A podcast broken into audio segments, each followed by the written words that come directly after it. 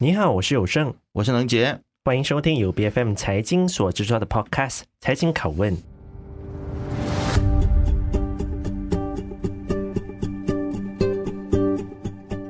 中国在一月开放边境之后呢，很多国家都期待中国到底是不是能够带动周边国家的经济发展？为什么会这么说呢？因为在疫情发生的时候，中国是全球最大的出境游客的源国。二零一九年的时候，他们的出境旅游消费的总额大概是高达两千五百多亿美元。但是在现在经济都不怎么景气的底下，深受重创的旅游业到底能不能够恢复到疫情前的水平，依然还是未知数。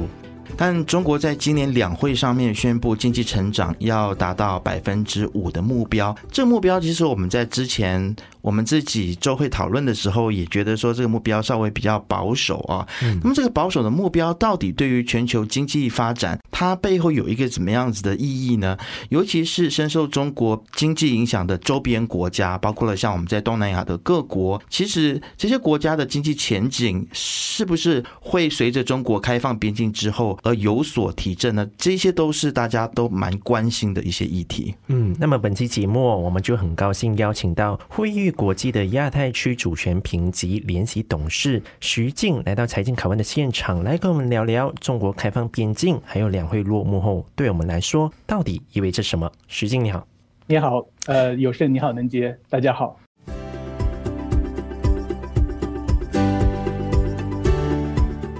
是的，徐静，我们先来看一下。其实中国开放边境大概已经有好几个月的时间了。如果没有错的话，是在年初的时候就开放边境了嘛。在春节期间，我们都看到媒体其实都大幅的去报道说，中国人民出游能够提振亚太市场的旅游业。但让人感到好奇的是，就你的观察而言，中国到底有没有出现一个报复性旅游的一个现象呢？好的，有胜。那我们也注意到，随着那个中国开放了边境，呃，放宽了相关的疫情的出入境的一个管控措施，尤其到今年的二月初，呃，他们呃政府进一步的恢复了包括在东南亚国家在内的一些特定的国家的一些出境团队游的一个试点项目。那可以看到，呃，政策面的支持力度是在加大的。那在叠加中国经济的一个缓步的一个复苏的态势啊。以及本地疫情消退之后的一个一个趋势啊，这将对亚太区的旅游业市场带来一个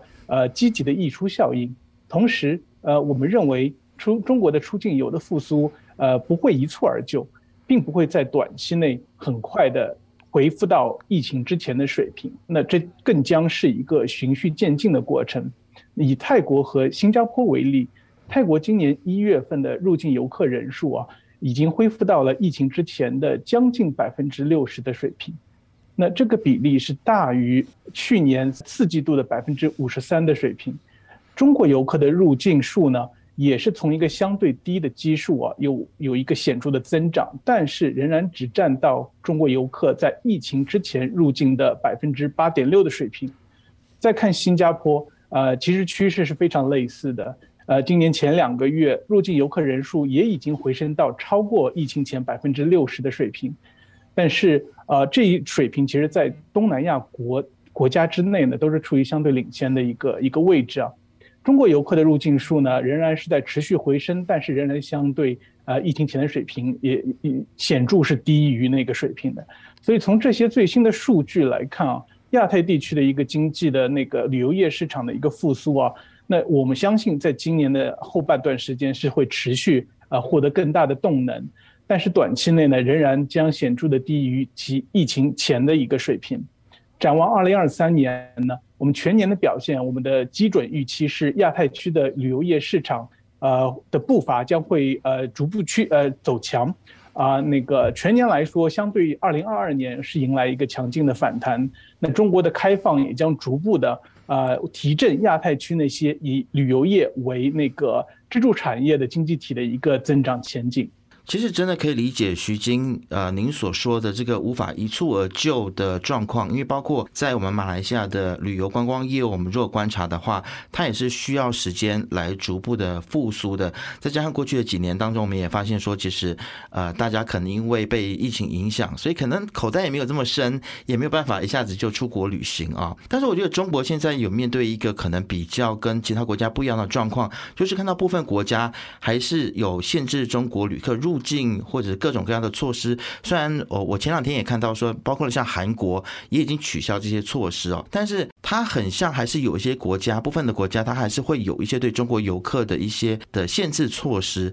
您认为会不会导致亚太地区的旅游业会面对在复苏上面的一些阻力呢？对，我们也注意到，在那个中国政府宣布开放边境之后不久，呃，包括亚太区域内的，包括您之前提到的韩国、日本以及澳大利亚，还有区域外的美国以及一些欧洲的国家，对来自中国的一个入境人员都采取了一些临时性的限制措施。那这主要我们认为是基于啊，对中国境内的疫情的感染的激增的一一种担忧。那这些相关的措施主要是包括了对呃短期签证的一个管控，以及要求入境人员提供呃提前那个做好的一个检测报告，呃，包括还有入境之后在那个机场做一个相关的那个检测，这些措施也引发了呃中国政府的一些反制措施。那我们认为这些限制性的措施啊，主要还是暂时性的啊，也不具有普遍性，呃，短期内。限制性的措施呢，将不可避免地拖累中国入境游客对那些特定国家的那个入境的复苏步伐。但从区域角度而言，呃，我们认为这并不会阻碍整个亚太区旅游业在今年的一个逐步复苏的一个前景。那其他的亚太区国家，包括来自南亚、呃东南亚的一些国家，他们并没有对来自中国或者是。来自中国的一个游客的一个入境有提出一个额外的一个那个检测的要求啊。那从主权呃评级信用的角度来看啊，日本和韩国之前您也提到了，那他们的经济体其实本身对旅游业的依赖度是相对较低的，而且他们拥有非常强劲的外部融资，所以因此我们认为，即便呃中国入境游客的复苏步伐较其他国家相对缓慢呢，对他们的信用状况的影响是非常有限的。那所以，我们认为，呃，那个随着时间的推移啊，那我们看到那个中国在岸的那个疫情的影响逐渐的消散呢。那就就像您刚才说到的，包括日本和韩国都有逐步在不同程度上放宽了一些呃入境呃游客的一个管控措施。这些最新的政策变化呢，我们认为将有助于呃整个亚太区旅游业的一个继续的一个复苏的步伐。确实，我们看到，其实中国跟亚太的国家哦，他们在经贸方面，他们的互动都是相当紧密的。而中国的开放势必也会让很多的周边的国家的旅游市场是迎来春天。可是，如果我们去细致的来要去做观察的话，其实到底有哪一些的亚太的国家会从中受惠呢？刚刚你提到说，可能是泰国跟新加坡，在马来西亚的这一块，不知道你的想法又是什么呢？我们认为，我马来西亚当然也会逐步的从一个中国出境游客的那个复苏中受益啊。但是整体来看，随着中国出境游的一个逐步复苏啊，首先我们认为是香港和澳门呃两地，他们是呃由于是有那个边境的那个不需要呃陆路边境的一个连接，所以他们的那个旅游恢复的那个便利程度会更快。那东南亚地区呢，我们有提到呃新加坡。泰国当然也包括马来西亚，我们认为也会将从这一趋势中逐步受益。在疫情爆发之前呢，呃，来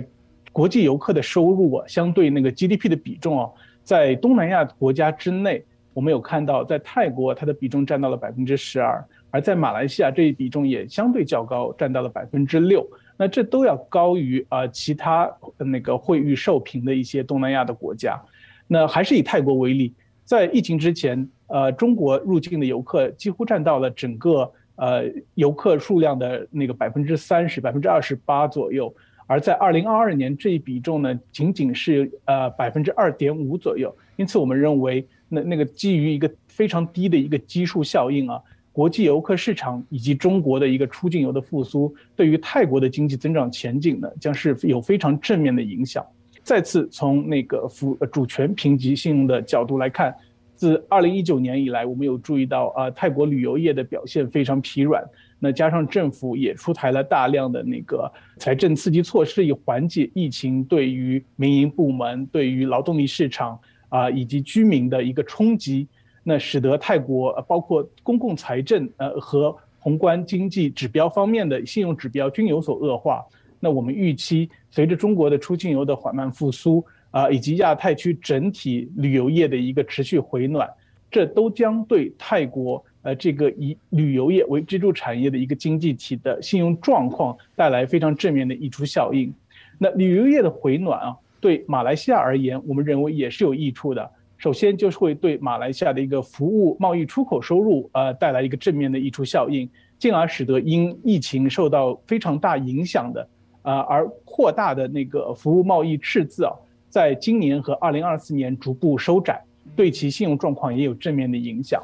那再看其他的亚太地区，我们认为，呃，新加坡、呃，越南和斯里兰卡等国家也将也将在不同的程度上，呃，受到那个这一正面趋势的一个一个影正面影响。那我想，这个时候我们把焦点转移到。中国在接下来的这一年里面，它会有的一个经济发展。不久之前呢，你们会议就发布了一份的报告，就显示说，中国的 GDP 的目标是有望在今年之内达到百分之五点二。但是这个跟包括像是美国、欧盟，甚至很多新兴国家定下来的目标或者他们的预判，其实是不太一样的啊。包括我们现在其实有在很多的西方媒体当中，我们有看到了，包括了是中美脱钩，还有包括了这海峡两岸的很多的不确定的。因素啊，所以大家可能对于中国的经济局势的预判，可能就没有这么样子来的理想。呃，可不可以请您跟我们就是解说一下，是是什么样子的原因，让你们会预能够做出呃，就是百分之五这样子的一个预判呢？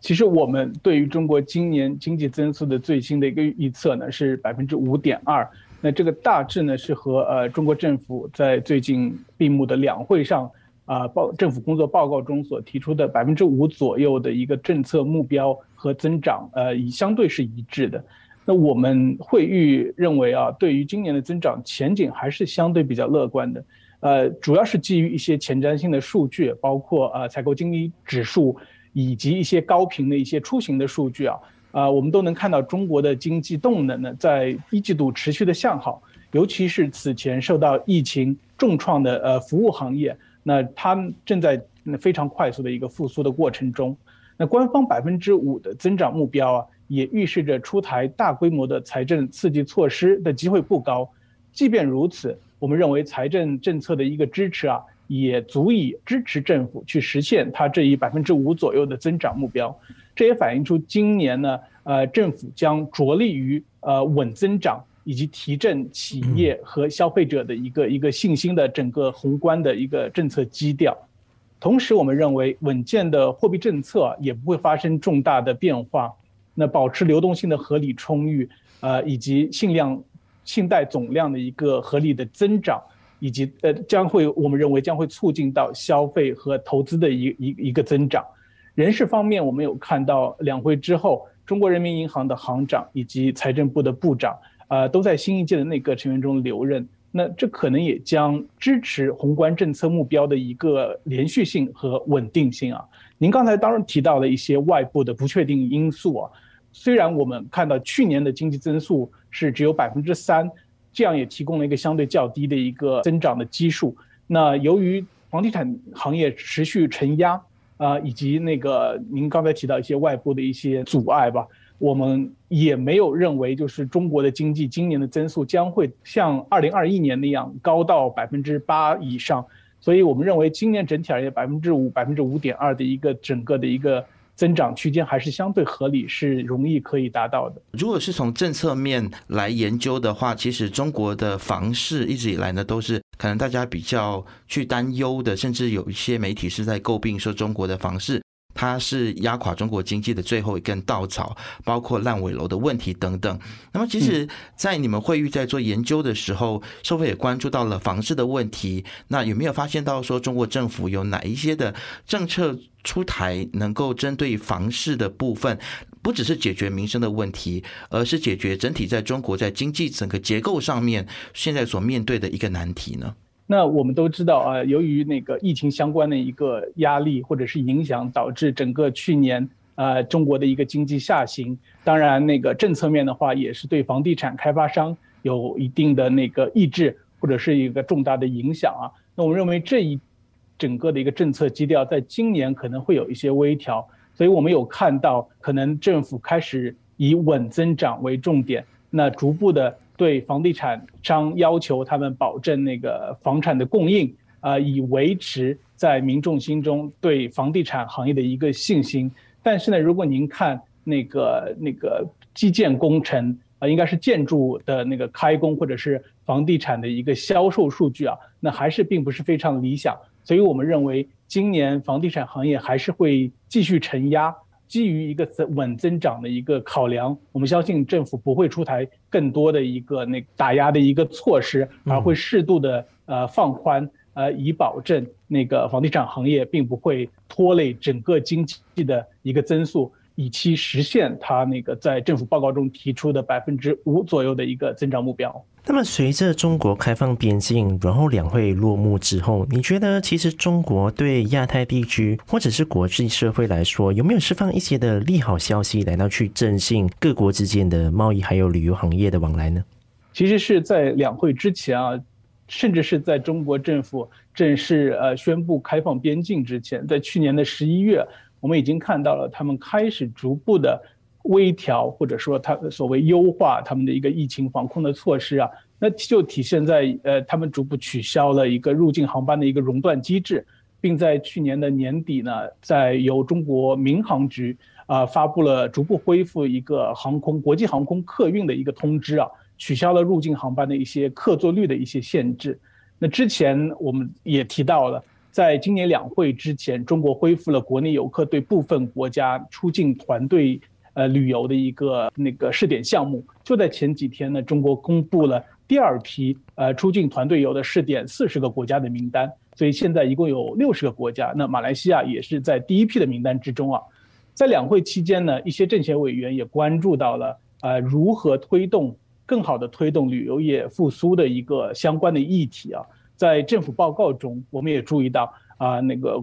国家领导人也强调了，呃，对服务行业，尤其是啊，在疫情期间遭受呃重大影响的旅游、餐饮啊以及客运等行业，在疫情之后的一个复苏，给予更多的一个政策的扶持。我们认为这一个政策的一个基调呢，在两会之后将继续支持中国的旅游业市场的一个逐步复苏。从需求端来看，中国开放边境呢，将会逐步的释放在这三年的疫情的管控之中受到抑制的一个旅游和消费的一个需求。在过去的两个月，我们有看到出境旅游的逐步复苏，中国正在恢复包括与泰国以及马来西亚还有新加坡等国家在内的一些跨境的一些航班的数量，但同时也要看到，那还有很多因素可能呃会限制。一个整体旅游业的更快的一个复苏步伐，就比如呃，比如说航空业的那个运力啊，我们有看到在短期内啊，航空业由于在疫情之间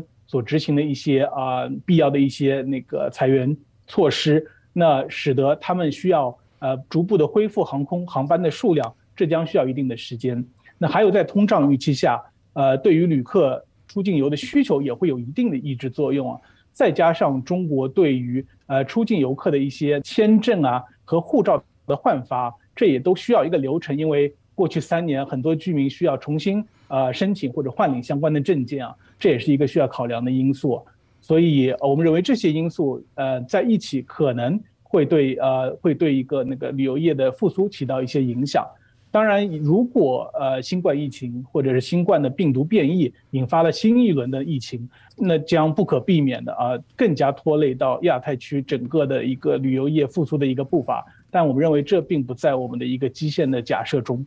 其实今天跟徐晶的对话呢，我的心得就是说，呃，现在中国已经越来越远离疫情了，然后我们也看到了说这个呃领导的班子也大致都已经底定下来了，在政治上面也都是回归到一个现在就是大家坐好位置了，然后排阵排好了，现在就是要继续的平稳的去发展了。除了政府的因素之外，其实大家也不要忘记，中国也有一个很强大的力量，就叫做民间的力量。嗯，那在。开放了之后，我相信民营企业如果能够有更大的自由度，去在中国的内部呀，或者是有更多的在外部之间的这种的商业和企业的合作的话，我相信其实对于中国也好，或者是整个东南亚，甚至乃至全球，在经济上面的一个注意，应该还是会蛮大的。嗯，我也很期待的这一点，就是说中国的新的领导的班子到底会接下来对民营的企业推出什么样的一些的利商惠民的措施呢？让我们再持续的来去观察下。去，那我们今天也是非常感谢徐静，你到我们的节目当中来跟我们分享了这么多你对于中国经济接下来发展的想法，谢谢你。财经拷问是 BFM 财经制作的节目，你可以在财经的官网和 BFM 的网站以及各大 Podcast 平台收听到我们的节目。这个节目呢是在每逢星期三更新。对我们的节目有任何的意见，都可以 PM 到我们的脸书专业。我是谭永生，我是能杰，我们下集见。